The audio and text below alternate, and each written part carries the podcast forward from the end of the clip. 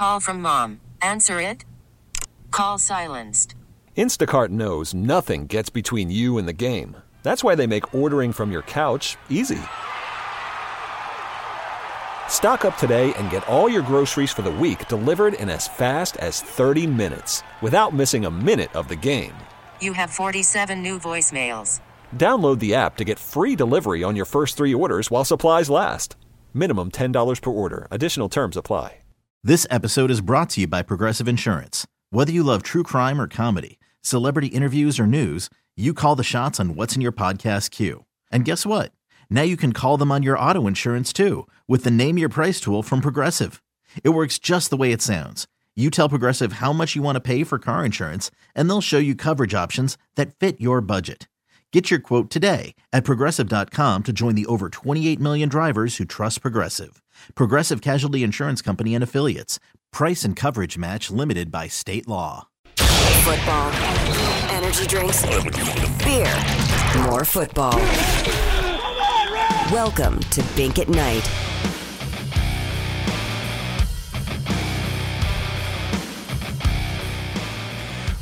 Welcome in. This is Bink at Night here on 610 Sports Radio, 610sports.com. My name is Chris UnoCero. Filling in for the big guy as he was on earlier today. He was on uh, he was on Cody and Gold, right? When they were do, we were doing the 610 day, we're mixed matching everybody. So he was on earlier today and he's been pulling double duty this week, but uh, he needed a day off for the night. He needed a night off. So he will not be on tonight. I think he'll be back on tomorrow night. So I'm filling in Julio Sanchez on the other side of the glass. How's it going, buddy? work. I'm doing good. Uh, I was, I'm hopped up on caffeine. It's been a long work week. Uh, I had to do the Monday game when Jackson Kowar got rocked, so it was a late night.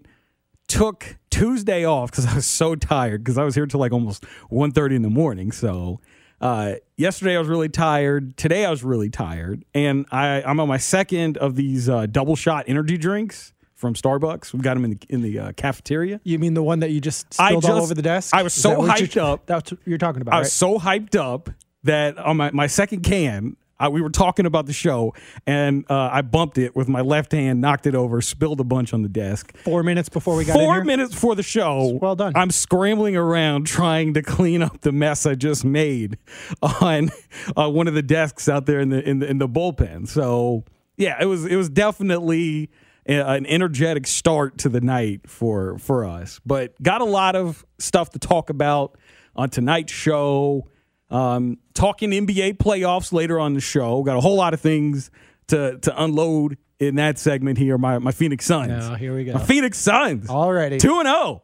People are already tuning out. That's two and zero. I mean, they got two and out. We talk NBA anyways, but This is true. but it doesn't matter what we talk about as long if it's NBA. It's like, oh, I'm out of here. But two and zero in the second round over the Denver Nuggets. I'm very proud of that. As a matter of fact, um, the Milwaukee Bucks and the uh, Brooklyn Nets are going to be playing in a little less than half hour. So uh, I'll be keeping an eye on that as I'm hosting the show till 7:30. Uh, we'll also talk some Julio Jones going to Tennessee. He actually practiced today, and uh, he's adopted the number two, at least in practice thus far.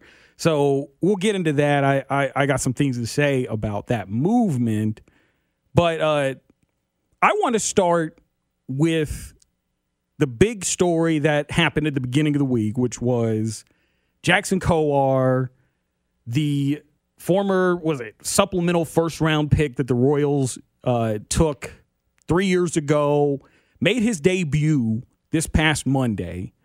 A very late Monday night game that I had to produce, um, and everybody was hyping it up.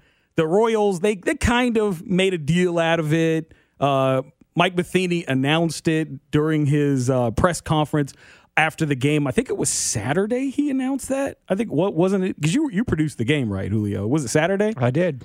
So he he announced it, and it was kind of like, oh, oh, Jackson's finally making his his start because he obviously we know Singer had made his debut last year. Same thing with Kris Bubic. Those were those were some big call ups there. Everybody's been looking at the other guys with Lynch and Kowar. Lynch made his debut earlier this year, got rocked in his two starts. So now everyone was looking at Kowar. What's Kowar going to do? Is he going to come up here? Is he going to get rocked? Or is he going to kind of stabilize and, and turn into a good rotation guy that they can count on? And he didn't. He gave up four run runs in his first start, uh, four run runs in the first inning. He didn't even make it out of the first inning. Two outs, Not good. knocked out of the game. It was not good. Not And good. I, it was funny because like I was like I got to make sure in the tweet that I put up on on uh, on Twitter like ah, Jackson Kowar makes his debut here on 610 Sports Radio. I put that up and I was like okay, Jackson, you got to you got to do well in this game. And he goes out there first inning, gets knocked out the game. Uh, the the A's just played around with him in that inning, and it it was one of those situations as a fan, and a lot of Royals fans are, are kind of used to this. You've been watching this team for a while. You have this young player that gets called up, a lot of fanfare behind him. Someone that that the fans are like, oh, you know, this guy could be a, a, a key player for this organization down the road. And what ends up happening is they get called up, and the first impression we get of them at the major leagues is them. If, if they're a pitcher, they get shelled. If they're a hitter, they have a terrible game. You know, they don't they don't get any hits, or maybe they get one hit, but over a stretch of a few games, they don't really do much. And obviously, we we know what happened. Kowar did not do well, and it's kind of called into question some fans' views on how the Royals have handled their call ups and whether or not these young guys are people that we should be putting our faith in as fans of the team in the long term. Some people are like, oh, well, these guys aren't as good as we advertised them to be. Some people are like, oh, well, these guys really haven't lived up to the expectations off of these small sample sizes. Oh, they're not that good. And we've seen it over the years with a lot of different players that have gotten called up. These guys come up and then they don't quite live up to the expectations, and fans overreact early on. And I feel like we don't need to be concerned about that right now. Yeah, Kowar had an awful. I mean, I mean, for a first start, that was as bad as it could go, and you could tell that Mike Matheny was trying to save him from even worse, an even worse uh, first inning by pulling him when he did, because he could have kept him in there. We've seen uh, managers, we've seen Ned Yost do it. I'm pretty sure we've seen Matheny do it in the past, where you got a guy in there, first inning doesn't go well, or maybe like second inning doesn't go well. They give up like four or five earned runs and leaves him out there, just like, uh, no. You got to fix it. You got to get over it. You got to figure it out. I'm It not going to waste my bullpen on you. Exactly. Like it's like you got to figure it out, dude. That's not what Matheny was doing with with Kowar. not, he was, not with the rookie. no, it was not a. It was not a. You you got to figure it out. Get that last out. Get out of this inning, and then go into the next inning clean and and try to mow him down. That's not what he was doing. He saw that Kowar was in danger, and he's like, I don't want to ruin this kid mentally. So he pulled him immediately. And it wasn't like, oh, this kid sucks and he can't do anything. It was a, I don't want this kid to get ruined early on by having his confidence confidence destroyed because he had that bad outing. But it tells me that hey, in the future, we want to be able to rely on this kid. So we, we want to give an opportunity to rebuild himself. And and Kowar after the game sounded like he was in good spirits, even though he just got rocked on the mound. And I, I feel like that's the way you want these guys to be after an experience like that in your first start. Because it's so hard to be great at baseball. It's so hard to just be a regular professional at the at, at the major league level. And it is really important for you to have a short term memory when you do awful, terrible, whether it be at the plate, on the mound. You got to be able to, to get over those bad starts, those bad uh, outings at the plate. So many guys let that get to their head. And I, I really like the fact that he did not seem to let that get to his head. We'll see what happens in his second start. We'll see. We'll see.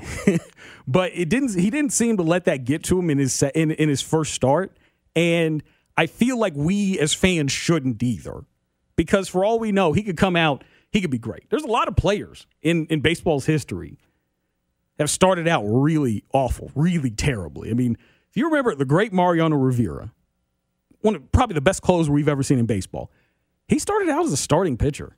And he had an ERA almost six, like 5.58 in his rookie year. And he had like 10 starts as a rookie. I mean, he was like basically what Wade Davis was when the Royals traded for him and James Shields back in 2013, and Wade Davis was a back end starter in the rotation, and he was like the worst starting pitcher in baseball that like qualified. I mean, he was really terrible. And then he gets moved into the bullpen, develops that cutter, and all of a sudden he becomes the best closer ever.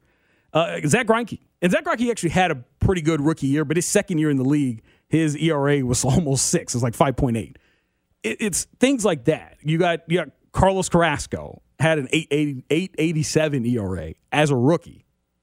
And then we are, you know, Justin Verlander, he got a couple starts in his uh, in his first year in the league. 11.1 innings pitched and had nine earned runs allowed. This is just part of the game. And it's something that I think we cannot be a little bit too up in arms about these guys struggling early on. I don't, I mean, mainly the people I'm talking to are the new money fans because the ones who've been with baseball for a long time know that this is how it is. Well, yeah, I was to say baseball is just it's such a different sport when it comes to bringing up young talent. It, it really it truly is different than the NFL, the NBA where you can draft a guy, bring him in that next year and a lot of times they will have a, a sudden impact. In baseball, you know, you have your your a, double A, triple A affiliate. I mean, th- these guys have to work. Their, there's just such a disparity between Major League Baseball compared to the different levels of, of baseball. And it takes them longer to work themselves up and, and get get the flow of being a professional baseball player. Whereas NFL, I mean, you know, first round, second round pick, those guys are coming in, they're expected, right, to have an impact. Oh, yeah. Right. Same thing in the NBA. Your top 15 draft pick.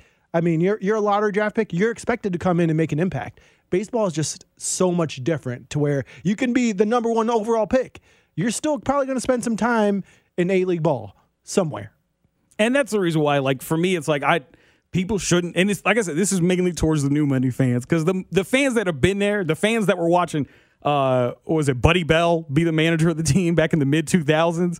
The fans that were out here watching guys like uh, what was it uh, Jimmy Gobble and and Jeremy gosh. Affeldt and Brandon Duckworth pitch for the some of the Duckworth. some of the goofiest names that we had. You know, guys like that, guys who were watching guys like Mark Teahen play back in the Solid day. pulls. Yeah, like guys were if you were watching baseball back then, you know, like we couldn't put a lot of faith in guys. There was a time where we thought Zack Greinke was going to be a bust.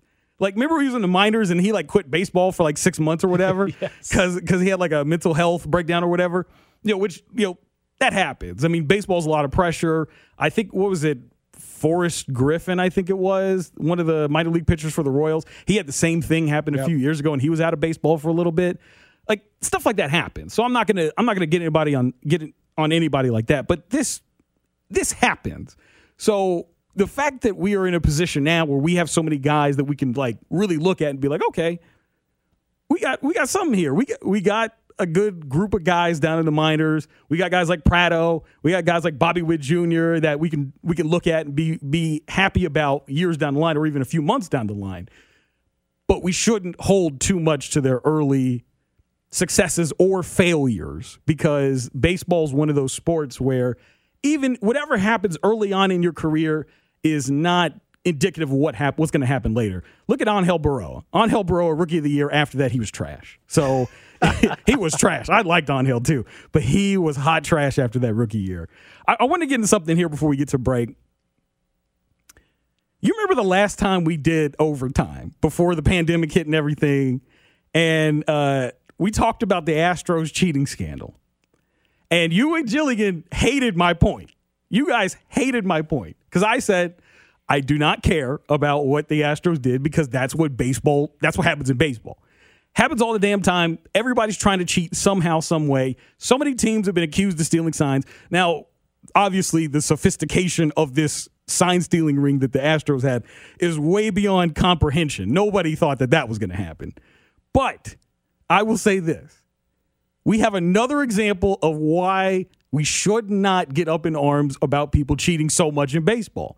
Because right now they got a, a quiet controversy happening where you have all of these pitchers that are being accused of using foreign substances in order to increase their spin rate on their on their pitches. And what's it doing to the game? it's causing What's it doing to the game? Right now, the, we have seen It's causing me not to wa- want to watch it. That's what it's doing. It is. I mean, it's, it's also they dejuice the balls too. But right now, the spin rate is so high on some of these pitches where it's like was that 2500 RPM is is Sure. what it, which is I mean I'm I'm not a scientist but that sounds like a really hard baseball to hit.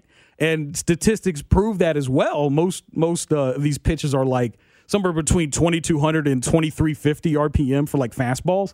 So like 2500 is you know usually unheard of well, now you got guys being accused of using foreign substances. There was a, a St. Louis Cardinals pitcher that got his hat taken by Joe Not West. accused. Prove it. He had his it. hat taken by Joe West because he had a stain on it that looked like it was from a foreign substance.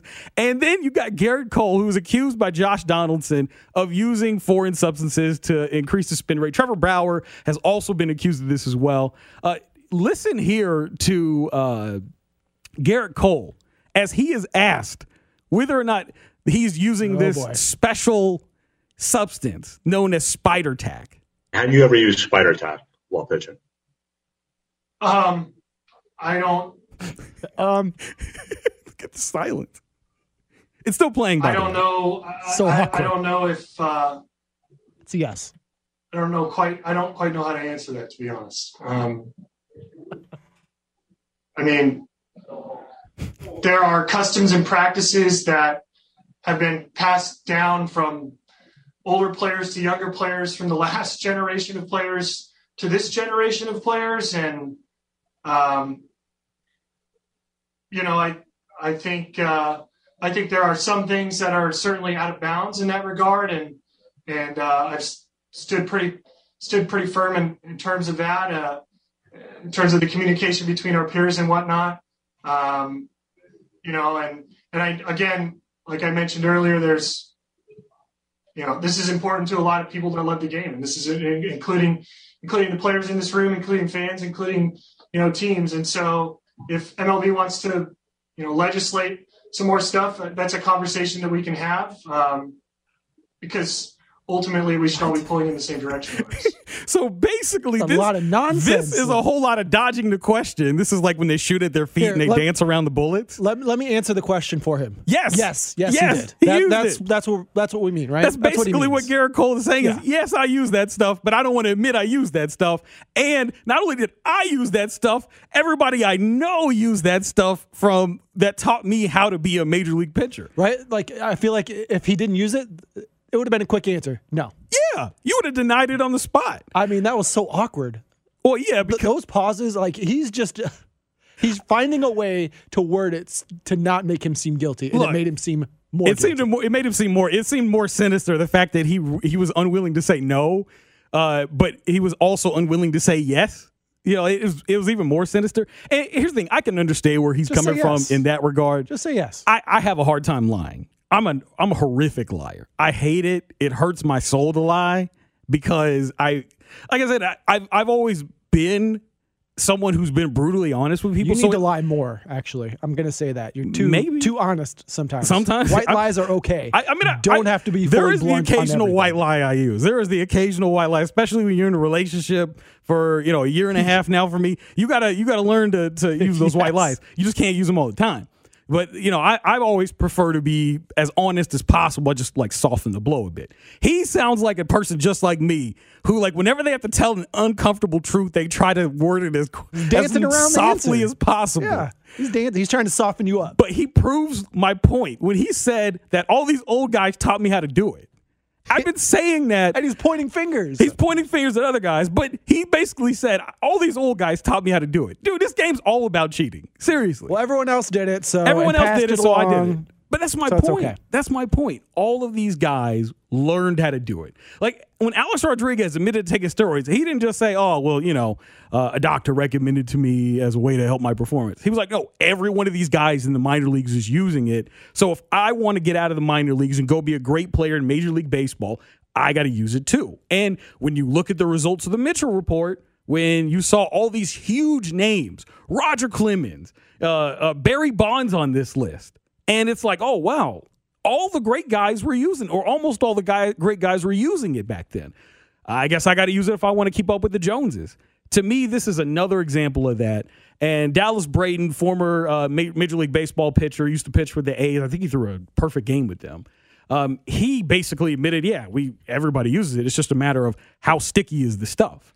if and, and that stuff's illegal, mind you, but the fact that all these guys admit that hey, we've been breaking the rules for years, it goes back to my or point. not admit.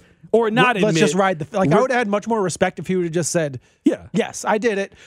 We've been taught to do this. This is just Yeah. ingrained in baseball. Like it's okay if he would have just owned it and then pointed the finger, but the fact that he didn't own it and then wants to point the finger, Yeah. Like, come on, dude. Like that's my point though, is that baseball has had a history of cheating for generations, for decades, for over a century now. It's a bunch of cheating. So it's like I'm not going to get mad at a peop group of people getting caught cheating. Like I understand the players being mad. If you're a player and you've been doing things the right way, like Whit Merrifield, who was pissed about that Astros oh, scandal, yeah. he Oh, had yeah. every right to be pissed because from everything that we have seen, he he plays baseball the right way. But you can't say that about every one of those guys. And because of that, I as a fan can't get mad at somebody out there trying to get an advantage when they feel like everyone's trying to get an advantage. I can. Coming up next, I'm going to tell you why I don't think Julio is going to have as big of an impact in Tennessee as a lot of people do. Bink at night. Call from mom. Answer it. Call silenced. Instacart knows nothing gets between you and the game. That's why they make ordering from your couch easy. Stock up today and get all your groceries for the week delivered in as fast as 30 minutes without missing a minute of the game. You have 47 new voicemails. Download the app to get free delivery on your first three orders while supplies last. Minimum $10 per order. Additional terms apply. Okay, picture this. It's Friday afternoon when a thought hits you. I can waste another weekend doing the same old whatever, or I can conquer it. I can hop into my all new Hyundai Santa Fe and hit the road. Any road. The steeper, the better. Because my all new Santa Fe is available with HTRAC, all wheel drive, so I can hit the trail without a worry in the world. Heck, with three rows and best in class rear cargo space, I can pack the whole family in with all our gear. We've got available dual wireless charging for our phones, so we'll never lose touch with civilization, and we won't lose touch with the primordial power of Mother Earth. So, which is it? Waste the weekend or do something a little more epic? And conquer it in the all new Hyundai Santa Fe. Visit HyundaiUSA.com or call 562-314-4603 for more details. Hyundai, there's joy in every journey.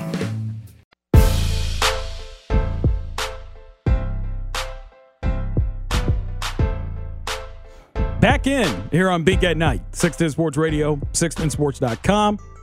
Chris UnoCero filling in for Bink till 7.30.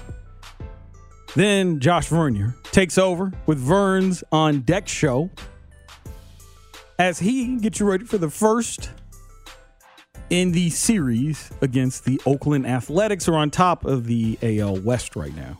It's a very, very big series for the Royals if they can get a win or even just get a split here. Stop the bleeding. Stop the bleeding. You know, they're the they're they twice this year the Royals have had a five game winning streak and a five game losing streak. Twice this year. So they've been a, the roller coaster I think many of us thought they would be this year. Um, we'll see if they can go back up and see if they can kind of stay on that ascension, if you will. But Josh Vernier will have you at 7:30. He gets you ready for that 8:40 or 8 8:37. They they have weird times on the West Coast.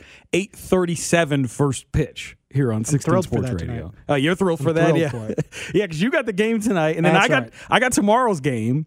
So I'm going to be on here producing for Bink tomorrow night till 7:30, and then uh, Vern will come on at at, at 7:30. Then uh, I did this past Monday's game. Oh man, I had to take the next day off. Like, there's no way I'm about to work my day job. Producer life is rough, man. It's rough. It, it's not even that rough. It's just the West Coast week. West Coast week is the worst week, and so many people try to get those shifts filled on West Coast week because everyone knows they're going to be. It, it's it's too harrowing of a week. It's the only time I don't like my job here. Yeah, only yeah. time. Oh, cause yeah, because we're here. It's it's it's the week where people are like, hey, do you want to fill in me on Tuesday? Because I don't want to.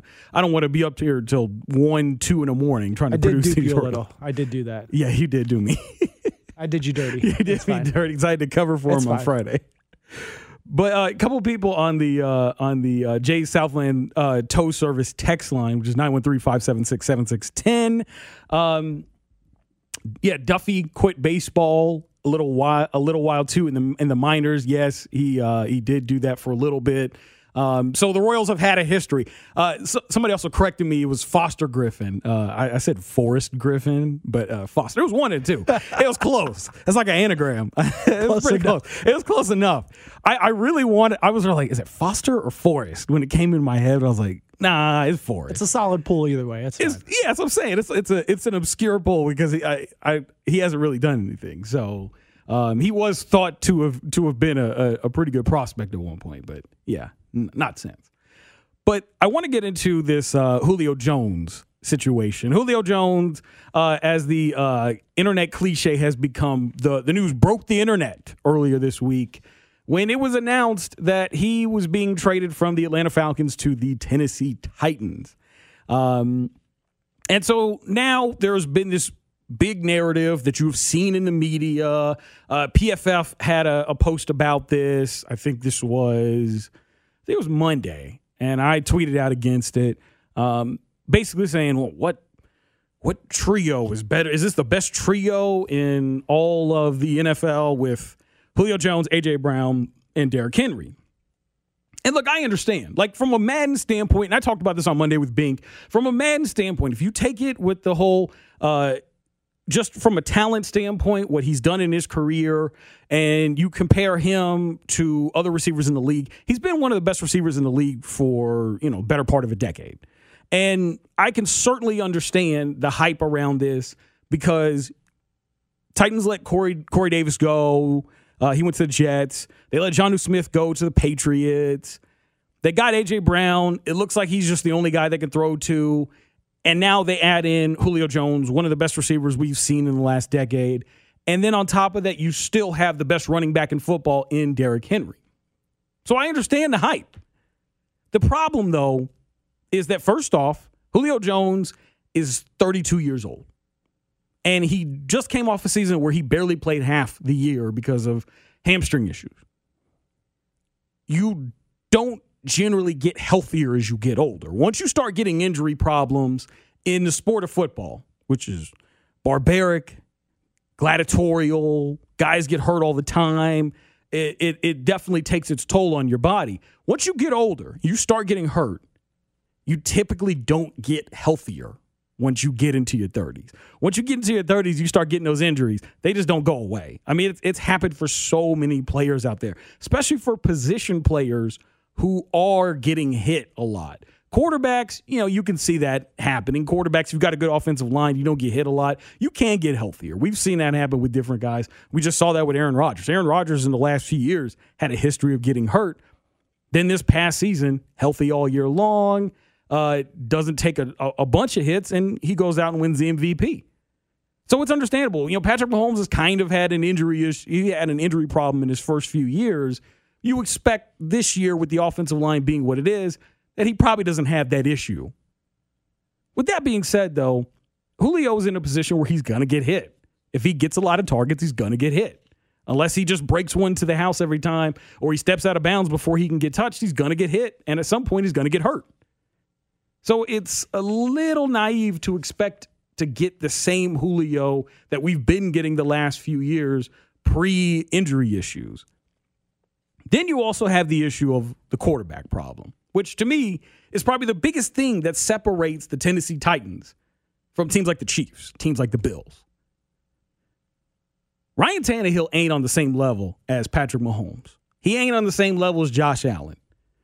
I don't even know if he's on the same level as uh, I don't think he's on the same level as Lamar Jackson. I don't think he's on the same level as maybe even not Baker Mayfield. I don't even like Baker Mayfield, but I still I think I'd kind of lean Baker over Ryan Tannehill. I don't know how many people agree with me on that, and maybe you would take Tannehill over over uh, Baker Mayfield, but I sure as hell won't. To me, Tannehill is just like a step up from what Alex Smith was. He'll throw the football down the field more. He's not one of those guys that's gun shy. He's not afraid to throw it past 10 yards. You're disrespecting Alex Smith right now. I mean, is that any different than what I normally do? No, it sounds about on par with you. but but like is he is he any different from Alex besides he's not afraid to throw past 10 yards? That's the only difference. But he's not one of these guys that just makes guys better. He's not one of those guys that you're going to be like, okay, this guy's going to make us plays to win. He needs Derrick Henry to get going. When Derrick Henry goes, he goes. Well, what happens? Because I was talking about this with Spec earlier before the show. Derrick Henry's been, been getting used a lot the last couple seasons. He's got over 700 touches the last two on seasons. tires. Last two seasons, 700 touches. Last year, almost 400 touches. It's like 398. A lot of damn touches that Derrick Henry's had just the last couple years. He's 27 years old, just turned 27 January 4th. What's going to happen once he starts getting some wear and tear? Yeah, he already has wear and tear. Oh, he's, Oh, yeah. he's there. But what happens if he takes a good hit, maybe sprains his ankle? Ryan Tannehill's not going to be the same quarterback if he's handing it off to a running back not named Derrick Henry. I don't even know who the hell the running back behind him is. Like, if you're handing it off to someone not named Derrick Henry, who's the best running back in football right now, it changes your offense. You're not going to become pass first. Let's throw to AJ. Let's throw to Julio a combined 20 times a game, 25 times a game, and we're gonna we're gonna we're gonna go off with those guys. You're not. Firkser is not going to become a, a great tight end out of nowhere. They don't have the firepower from the quarterback position to match what they've got in that receiving core, and especially if they lose Derrick Henry, it changes everything for their offense. So I understand why people look at these two receivers and this running back and like, oh my God, there's so much talent. The quarterback is still the most important position on the field. There's a reason why, even with Tyreek Hill and Travis Kelce on that Chiefs offense in 2017, the Chiefs still at one point during the season looked like they didn't even deserve to make the playoffs because of what, what their quarterback position was. And early on, they looked great. Alex Smith, then in the middle of the season, started to slow down, looked terrible for a while. Everybody, including myself, was calling for Mahomes to take over. And then at the end of the season, he fixed things until they got to the playoffs and then they choked. Like that to me is what you'd be with if you were a Titans team that couldn't rely on Derrick Henry and you had to rely on those receivers and you had to rely on Ryan Tannehill. I just don't think that that's a winning formula. Maybe I'm crazy, but I don't think that that's a winning formula for Tennessee. They could probably they're, they're probably going to be a playoff team, you know, provided Derrick Henry stays healthy. I got a hard time believing that they're they're going to be a top tier elite offense if Derrick Henry gets hurt, or even or even really if Ryan Tannehill doesn't step his game up beyond what he is. So I, I understand the hype. I just don't think that he's going to have as big of an impact as people are making him out to be.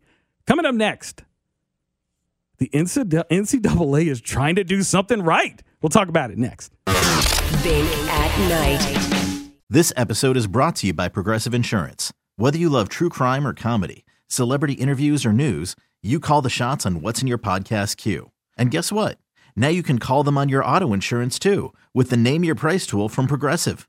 It works just the way it sounds. You tell Progressive how much you want to pay for car insurance, and they'll show you coverage options that fit your budget. Get your quote today at progressive.com to join the over 28 million drivers who trust Progressive. Progressive Casualty Insurance Company and Affiliates. Price and coverage match limited by state law. Baseball is in full swing. NBA playoffs are heating up, and your NFL team is gearing up for training camp. Listen to the latest on the teams you love here on the Audacy app. The biggest sports radio stations in the country, providing unrivaled local coverage of their teams, all in one place. Exclusive interviews with players, coaches, and team executives, streaming live and always available on demand. Stay in the know with your favorite teams right here on the Audacy app.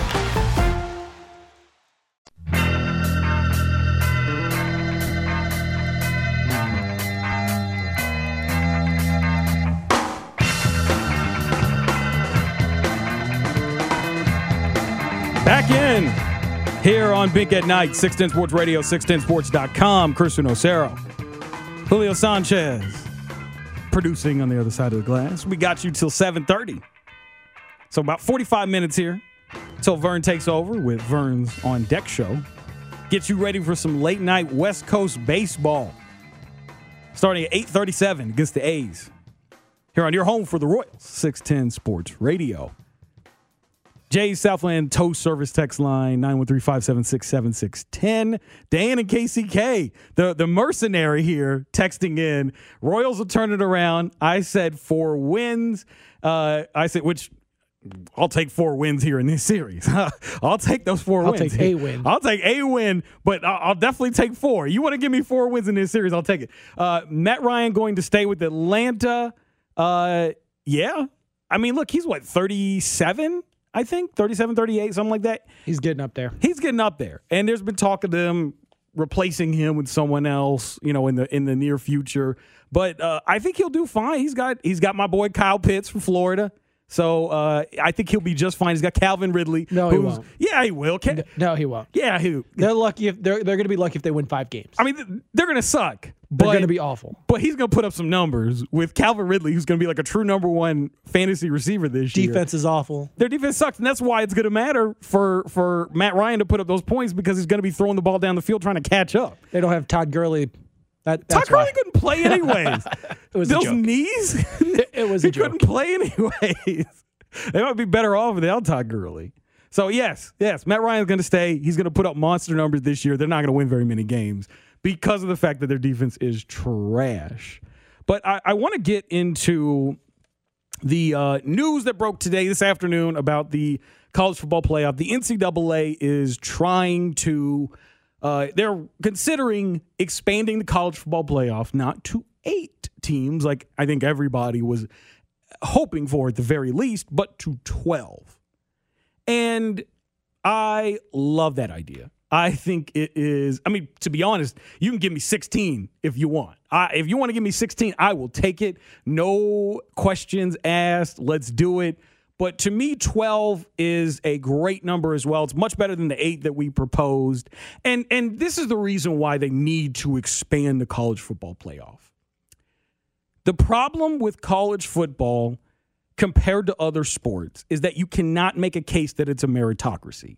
You cannot make a case that teams getting into the college football playoff earned their way in. They got in because a group of voters thought they were the best.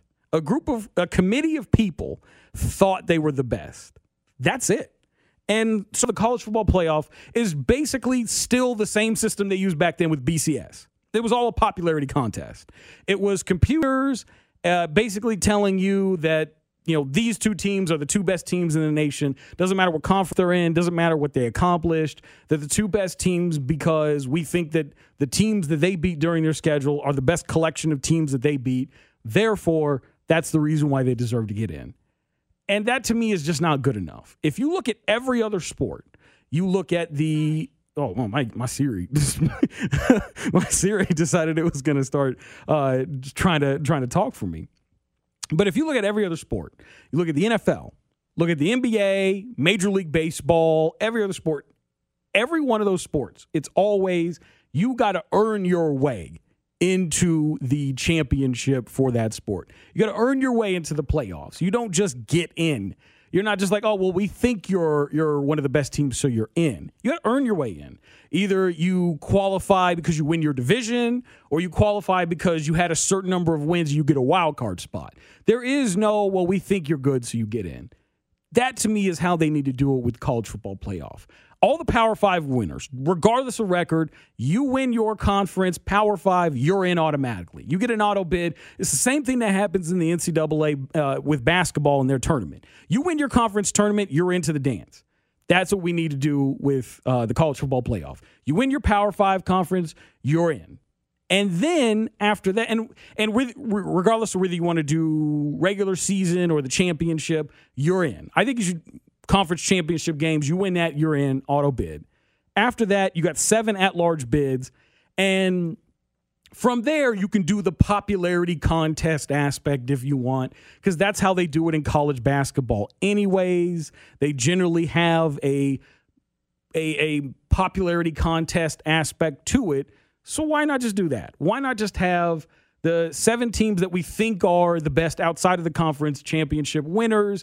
They get in, and all of a sudden now we finally get some opportunities here. You can give those mid majors, those Cincinnati's, those UCFs from the past. You can give schools like that opportunities. Remember Boise State? What was it? Well over a decade ago, back when they had like Kellen Moore as their starting quarterback, and we were like, "Oh man, it'd be really cool if they got a shot at the national title." You can do that now. If you remember the SEC championship game last, well, or, yeah, it was late last year. My Gators almost upset the the Oklahoma, the Alabama Crimson Tide. They almost upset them.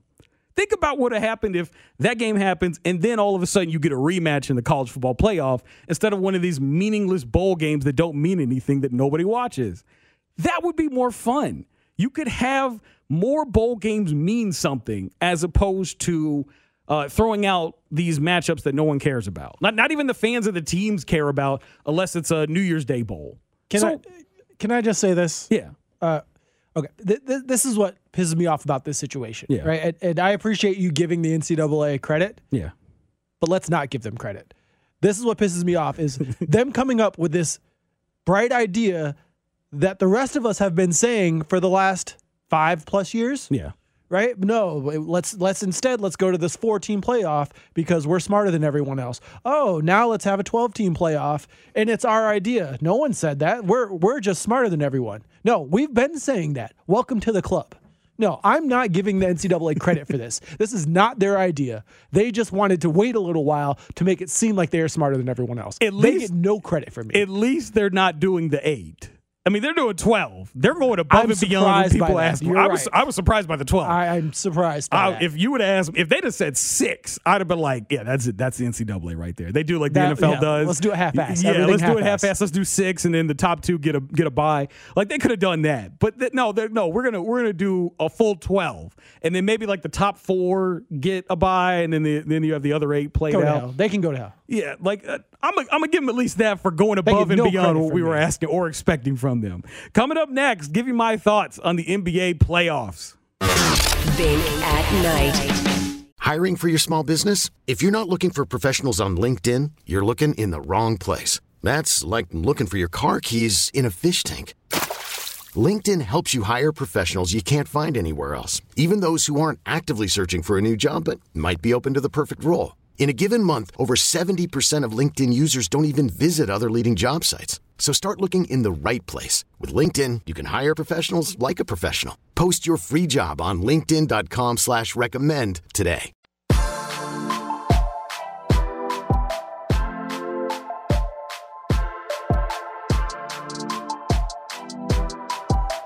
Final few minutes of the six o'clock hour here on Bink at Night, 610 Sports Radio, 610sports.com. Chris UnoCero, Julio Sanchez. Um, I need to take these glasses off because I keep steaming them up. Them hot takes. That's oh, why. it's hot takes. It's Them hot, in here, takes bro. for days. It's hot here. hot breath, hot takes. I don't have hot breath, but I got them hot takes. So I want to give you uh, some quick takes here in the final few minutes of the hour on the NBA playoffs. It's gonna be like five minutes here because we got to get to the top of the, the hour. NBA. That's all I get. I get five minutes. Whenever I get to get on there, I get five minutes for the NBA, and that's it. So right now we got Bucks and Nets on Game Three. The uh, the the Nets just have been destroying the Bucks in the first two games. uh, Embarrassing it's embarrassing. Now right now, like the the the the the Nets just got their first bucket. They're uh, they're down by seven right now, but we all know they're going to come back. Yeah. It- It's it's Yeah. not big good. Giannis probably might not win a title if he continues playing for the Bucks. Not- yeah, not He staying might in Milwaukee. He might not win. He might not win a title there. The Nets right now look so damn good. I mean, they look like the, what the Warriors did when they were just running through the playoffs a few years ago when it, when they had KD, Kyrie. I'm not Kyrie, Kyrie, KD, Steph, and, and Klay. They looked unstoppable. That's kind of. I mean, the Nets don't have Harden right now because he's got that hamstring injury. Pretty darn close to that, though. But yeah, they. I mean, they're. This was the matchup that everybody was anticipating, and the Bucks don't look like they belong in this in the playoffs at all. They look like the Heat did when the Heat played the Bucks in the first round. I mean, this is has not been very competitive. Maybe it was just because they were playing up in, in Brooklyn, but but damn the the Bucks really don't look like they deserve. They don't. They don't have. They don't have a number two. No. I mean, Khris Middleton is not. If Khris Middleton is the guy that you're counting on Right. to to be your number He's a good two player. scorer, He's a good role player, but he's not number two. He's a three or four. You're counting on Khris Middleton to be your your second scorer. Uh, that yeah, that's that's how you know there's a problem there. And if I'm Giannis, I'm looking to potentially get moved. I'm trying to cause. He as just resigned. I know he's it- not going anywhere. And he was dumb for making that. That move. was dumb. He should have just forced his way out. Like I'm not wearing the green and gold again. Get me out of here. him. Trade me some. Trade me to Golden State or wherever. Trade me to Phoenix. I, him. Yeah, he did. What? No, he, he didn't get catfished. He knew He what got was saying. catfish. He They, didn't they get made him all these promises. They told him all these things they were going to do. They were going to get him a number two, all this, and he re-signed thinking that's what they were going to do. And they catfished him. No, that's on him. He got to hold them to that. He gotta. He, He got gotta. you gotta hold them to that. You're like, nah. You got to do it first before I do it. Like if you talk to a chick on the internet, she ain't got no picture on her Tinder profile or whatever, and you don't ask for a picture, and then she turns out to not be your type. That's on you. Like he didn't. He didn't use his leverage to force them to get them the player that they wanted. They were just like, ah, "I will re-sign Khris Middleton to too much money," and look at them now. Yep. LeBron James, after that showing in that series, I know he had the ankle injury and whatnot, but I don't know if he's going to be the MJ LeBron that we've seen the last few years. I think he might be Magic Johnson LeBron now for the rest of his career. He's, I mean, he's 36. getting older. Yeah, 37 in. December. So he's probably just going to be Magic Johnson, which means that they're going to need another star there who can keep up the scoring load because he didn't look like he could be counted on to score when you need him to. Well- and he's going to keep getting hurt. Let well, and let's be fair, right? After the bubble last year, with Yeah, them playing, I mean, it four was a months short turnaround. Four months to rest. I mean, there's a lot of different factors that went into them crapping the bed in the playoffs. Yeah, I mean, year. they they the the biggest factor is that they ran into my Suns. and here we uh, go. Yeah, You're final couple, transition. final minute here on, on in the hour before we get to the top of the hour in Julio's web hits. My Suns are legit. If y'all watched that game last night, oh man, oh man, I was sitting there in the living room watching that game, and I, I expected them to win, but man, they just ran the Nuggets off the floor. They just ran them off the floor. They didn't look like they belonged in that in that game. I the I mean, mind you, they was, don't. mind you, this was the day after uh, Joker got awarded the NBA MVP. I mean, this was supposed to be his day where he shows off. And like statistically, he didn't have a bad game. Neither neither did he have a bad game in the first game. But man, nobody else showed up. Michael Porter Jr. was awful. Missed his first seven shots. He's hurt. Surprise, surprise, his back. Yeah, his, his back hurt again. Oh, surprise. Oh, shocker. It- like he was so bad in that game. Not only that, but then you have nobody else out there. Paul Millsap just fouling guys, just running guys, ramming guys with his shoulder when he came off the bench. Nobody is hitting shots besides Joker. And Joker's not even shooting that well. No, Ayton's playing well. Ayton's been, I mean, He's been holding them. Ayton is a grown ass man. Yeah, man. I was, big I was. I was telling Vern this last week. He is a grown ass man, and I that is that is one of those guys. Like, there's not a lot of big men I think could play very well in the in the older era of basketball when big men were back to the basket, fighting over rebounds, and you had to be tough and strong because you were going to get hit a lot. Ayton could play Yeah. 30 years ago. Yeah. He could play and he would be very, very good because he's built for it. Ain't a whole lot of guys that are built for it, but he would be. He would be a problem if he played 25, 30 years ago. Coming up next is Julio's Web Hits. Bink at night. Football. Energy drinks. Beer. More football. Welcome to Bink at Night.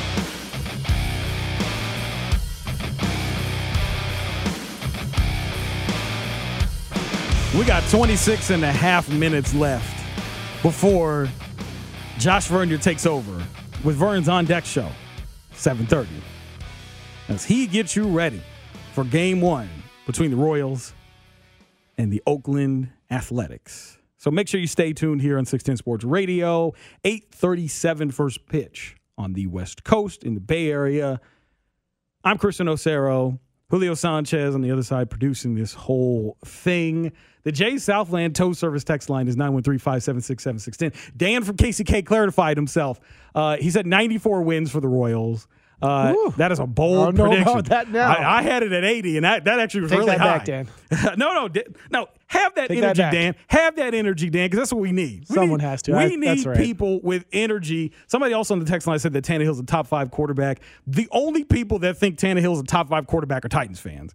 Like t- Ryan Tannehill doesn't To be fair, they said top five AFC quarterback. top five AFs. That's still a hot take. borderline. That's a that's a take I wouldn't even touch. and you already know I, I'd be about them hot takes. yeah, you do. I'd be that that that's a take I would never ever touch ever. Not with a ten foot pole at all. There's no way that he's a top five quarterback in the AFC.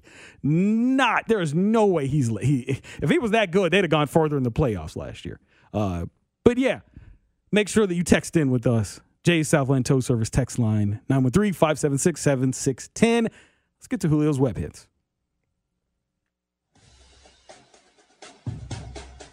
Text line, don't text in if you're going to give us crap for talking literally five minutes of Five NBA. minutes Can of I just say that? Text line, I'm disappointed in you. Five You minutes of wouldn't the NBA. There's never a time to talk NBA except for now when they're in the playoffs. Yes. And we can't even spend five minutes Can't talking even, we it. didn't talk about the slam dunk contest.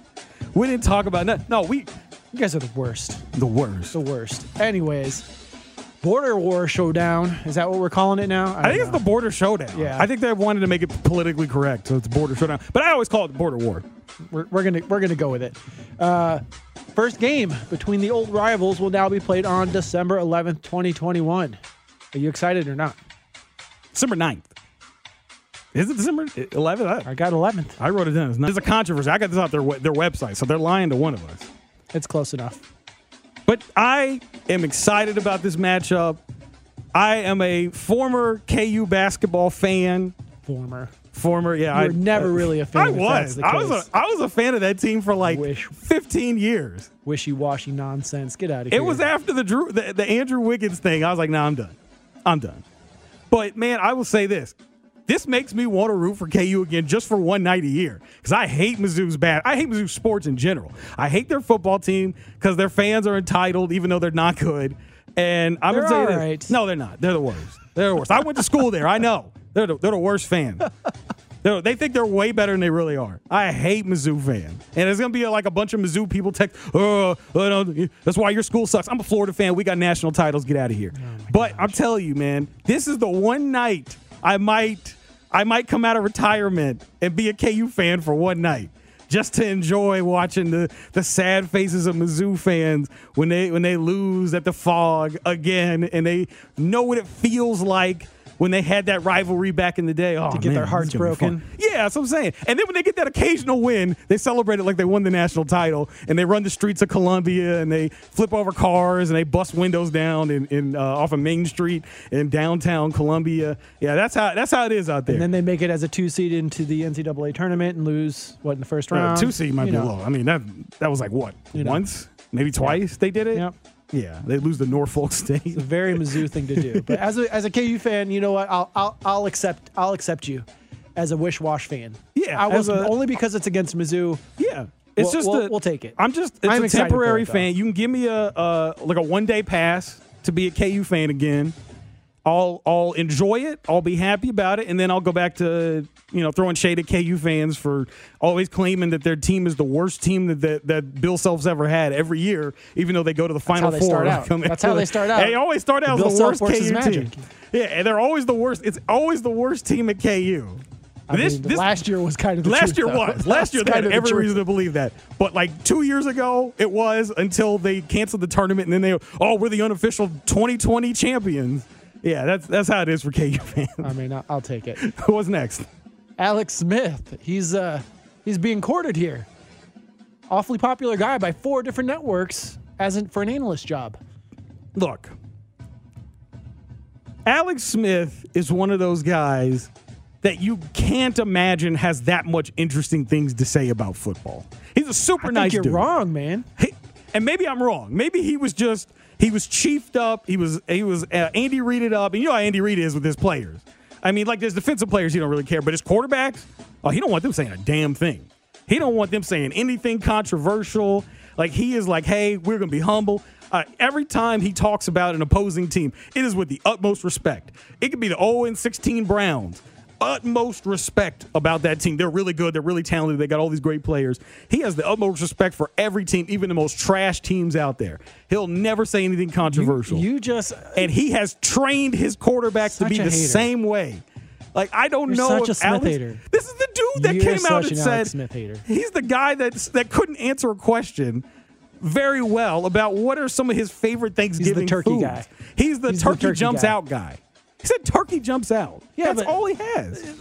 Here's my thing. What what was Al- what was the strongest part of Alex Smith's game? And, and, and he was the consummate professional, and that and Yes. the way he spoke, right, is is really more or less what you want from a quarterback. So I'm not going to fault him for that. I agree. But the strongest part of his game was what was mentally. Right, it wasn't. It wasn't his physical skill set. That was definitely not the No, case. no, that definitely was not. definitely not. But he he played so long, was so effective as an NFL quarterback because he knows the game. He's a very smart guy. He knows that playbook in and out. He knows the game in and out. And so I, that part really does intrigue me. And I, I think without having those handcuffs on, he's a smart guy. He knows what he can or can't say. And maybe taking those handcuffs off and being more of an analyst role, maybe we'll get a little bit more personality than, than what he gave us during those boring, boring ass interviews. He is a consummate nice guy, consummate professional. I can't imagine him saying anything controversial. And you know how it is. You work in our field. You got to say some stuff that people think are dumb sometimes. You, you do. You got to piss some people off. I you remember last last time we did overtime, and I had my take about the Astros, and somebody like wrote in on our Facebook page. They wrote like an essay hating on me, talking trash on me. I mean, they were pissed. They wrote an essay on me. Like I took that with pride. I was like, yeah, yeah, that's how you know you wrote a letter on me. You spent probably 30 minutes writing that on your phone before you sent that to our Facebook page. You don't have to be the controversial person if you have someone else to do it for you. Yeah, So but you thank still you So still gotta you. still gotta piss some people off sometimes. You make me Alex look Smith good, ain't gonna Chris. Thank you. Alex Smith ain't gonna piss nobody off with his takes. And if you ain't pissing nobody, if you ain't pissing off a single person with Yeah, your but he's an analyst. He's not a, like a, a host of a show Yeah, or but he- He, doesn't have to be controversial. but they're gonna want he him to say to analyze the game. For they're us. gonna want him to say something because they that's how you know how ESPN does. If, if it's ESPN, they want him to say Or something. Or see, even then, they're gonna want him to say something. They're gonna want some headlines. If he goes out there and just says nothing, they're gonna be like, "Oh well, you suck. We'll just go find someone else that can say something." Can't be any worse than Booger McFarland. Yeah, you can't be worse than Booger. It's like as long as you're better than Booger. Right. But even then, the like bar low. Booger's so bad that he's entertaining to couple good watch. ones. He's entertaining. He did he Popeyes did- biscuit? I mean, come on. I was about to Come say on, that. bro. He That was said, "Yo, classic. Popeyes biscuit away from being One of my tight." favorite. that is still a strong line from Booger. One of my favorites. What's next? Former Houston Texan and current Denver Broncos cornerback Kareem Jackson was on Aqib Talib's podcast. Had some uh, views on where Deshaun Watson goes, some insider information. Let's take a listen. I got a great relationship with Deshaun. I've been talking to him the last couple of weeks, man, and and like all he's been all he's been telling me is like, look, Jack, just tell him like that's get where I want to be. Like he like that's where I want to be. I'm like, He man. see the setup, the line straight. He see the setup. he he like man listen that's why he like i want to be in denver i want he's like and and like during the time i was going through you know my little free agency thing and, and i end up signing back here before i signed he called he was like man are you gonna sign i was like i don't know i ain't sure yet he was like well you know let me know what you're gonna do whatever whatever and i signed back he's like listen man tell him that like i want to be in denver so i'm like hey man Hey, y'all hear it, man? You know what Sean would be. Y'all hear it? Y'all hear it? We catching fame, baby. Catching fades, We baby. catching fades. Oh, they do be catching fades because they be getting faded every time they play the Chiefs. That's well played. Sir. They That's catch well them fades every time they come to Arrowhead or. Arrowhead goes over to Denver. They catch a fade every single time. He is he is 100% right. I'm going to tell you this right now. I don't know why anybody wants to go to Denver. You got to play Mahomes twice a year. Like I understand you could be confident in your abilities as a quarterback. But there's a time and place you got to understand that you don't want to play this guy twice a year. Like if I like Matt Stafford like certainly he didn't he obviously you know didn't know the controversy was going to blow up the way it did with the packers. But he had to have hated to have to play aaron rodgers twice every single year. That had to hurt him. Well, and, and not to mention, if Justin Herbert lives up to his his You got to play him be in twice a year. That's what I'm saying. You got to play him twice a year. And if the Raiders ever get a quarterback, you got to play him That's twice not a year. happen. I mean, it's not going to happen, but I mean, there's a hypothetical here. It could happen, Really maybe. It's a, it's a, it's a cra- I mean, it's, it's real Go off the deep Carr. end there, but it could happen. Think about it. I would not want to play Mahomes twice a year at all, ever, unless it's regular season and then another game in the playoffs. That's it. Ain't no damn way I'd want to play him twice a year in division. I try to stay the hell away from him. If I were Deshaun, I'd be like, no, no, trade me to the NFC. Let me see if I can do do it over there. Maybe I can beat old ass Tom Brady. You know, maybe what ha- whatever happens with Aaron, maybe he decides not to play anymore. Maybe I can go somewhere else and I could dominate there. I only got to compete with Russ.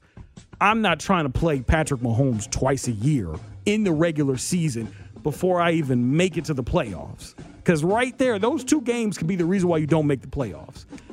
That's why I don't understand the whole thing with uh, uh, Aaron Rodgers either. Look, but th- this is why they're NFL quarterbacks, right? They have confidence in their abilities. Yeah, sometimes. And it's not like the cupboards are bare in Denver. They just, they really just don't have a quarterback. That's really the only thing they're missing from being a really competitive team. They don't have a Tyreek Hill or a Travis Kelce on their team got a decent- they don't they have an Andy good Reid either. core. They don't have an Andy Reid. They got a good running game. They got a decent defense. I mean, really, to be competitive, they are only missing a quarterback. Uh, they're missing The a lot. biggest- the biggest they, piece. they got Vic I mean, Fangio as their as their head coach. yeah, that's a different story. there, there's I a got no faith in there's that a guy. big difference between terrible what they got and what Kansas City has. I understand the confidence in that squad, but man, there is a whole there's a whole ass difference between what Denver's got and what the Chiefs got. I agree. And it is vastly different from what you're dealing with when you're if you're playing them once a year and then another time in the playoffs. I would not want to go to the AFC West. Not as long as Patrick Agreed. Mahomes is there. Let me wait until the playoffs and let's see what happens. Coming up next, I'm going to tell you why we don't need to rush Bobby Witt Jr. up to the major leagues. Bink at night.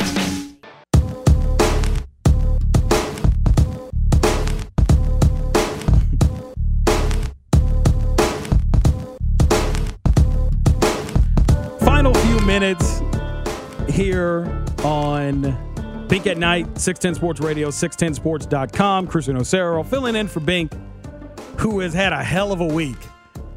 Filling in on Cody and Gold. Putting those hours in. Putting hours in. Filling he'll, he was filling in on Cody and Gold earlier this week, and then he was doing Bink at Night as well. Can never I- have too much Bink. Ah, yeah, man. Can't have too much, but he is he's been working his ass off this week. He deserves a night off, and I am very happy he's getting it tonight. Jay's Southland Tow Service text line 913-576-7610. Ooh, I pissed some people off in the last segment. Surprise, surprise. Oh yeah, it's a, a shocker here. Can't say I don't disagree with them. Somebody said, uh, quoting me, I'm a Florida fan. I used to be a KU basketball fan. What a joke. I agree. I agree, guys. He's a joke. Fair weather fan over Hey, here. I was a fan of Florida before I was a fan. My my my dad's a KU basketball fan, so I, I picked up that fandom there. I support you But 100%. But I am a Text line. reformed KU basketball fan. There's no such thing. Yeah, yeah, it is. It's it's it's actually very uh, liberating. life together. if you will. I actually don't watch much college basketball now, except like the top pros. I watch now. the top prospects, so you know I, I, I see them play. But I'm I'm not a, I'm not rooting for anybody. Everybody, oh, who do you root for in college basketball? Nobody. I just watch the top prospects. Another person um, texted in, uh, "You're the worst type of sports fan out there." I mean, He's I guess, the worst. I guess He's the worst. I mean, I'll take it. I'll take it. I don't often agree with the text line, but I agree. I He's rarely. I really, I guess I am. I mean, I'll, I'll take it, man. Um, I, I've Good job, text line. You're not the first. You guys aren't the first people to believe that. you aren't the first first people to believe that, and you won't be the last people to believe that. But it is what it is, man. I, I love my Gators though. So before we wrap up here and Vern takes over at 7:30 with Vern's on deck show, I do want to get into Bobby Witt Jr. The hype around him starting to pick up here recently. Uh, he's been hitting a lot of home runs, and a lot of people are really excited about that. Uh, he hit one, I think it was yesterday, and they called him out at the plate because they said he didn't touch home plate, which, like, upon replay, that's a very suspect call there, which there have been a lot of suspect calls in uh, Major League Baseball this year, uh, many of them pertaining to the Royals, and, uh, you know, it's very much hurt the team and has been kind of embarrassing for Major League Baseball. But a lot of people now are picking up on the hype again that we had in spring training with the are we going to bring up uh, Bobby Witt Jr. And I understand why we would do that. I don't even think it's a baseball thing as much. Like certainly for some people it's a baseball thing. I think it is We've been hearing so much about Bobby Witt Jr. as being a five tool player, like a real great player. Not just like a really good player, like a really, really good player like we had with Lorenzo Cain or with Eric Hosmer, where those guys weren't like iconic players in baseball. They were really damn good. Like, you know, good wins above replacement numbers, very important guys on the team. And when those guys left the team, the team fell off. They fell off a cliff when they when they, when they lost those guys. But Bobby Witt Jr. is like the first player, first Royals player in my lifetime that I think people are looking at as potentially being like a, a potential Mike Trout type player, a generational player that could change the fortunes of a franchise if he gets it together. And I feel like people here are have kind of grown accustomed and maybe even addicted to that feeling of having a superstar player because we have it already with our NFL team with the Kansas City Chiefs. We have that with Patrick Mahomes, where we've become so accustomed to having that great player and the attention that comes with it that we want more of it. And we want a Bobby Witt Jr. on this team that can help this team become great. So that's why I think that we need to have people really need to have a, uh, a Bobby Witt Jr. here in the major leagues because people really want that superstar player that's going to be on TV, that's going to be in the commercials. Every time we watch television now, like every time I watch uh, like State Farm commercials, Patrick Mahomes is in there squirting ketchup on his steak. Or, or in some, uh, or you know, playing bag toss and promising, uh, what is it, Jake from State Farm, you know, tickets to, uh, you know, the Chiefs game. Like that's what he's doing now. I feel like that's what people want. They want that star player, and that's why they want him up. We shouldn't rush it. Thanks to Julio Sanchez for doing all the hard work on the other side. Thanks to you, the listener, for taking time out of your day to listen to us. I'm Chris UnoCero. This was Bink at Night. Vern's coming up next here on 610 Sports Radio and 610sports.com.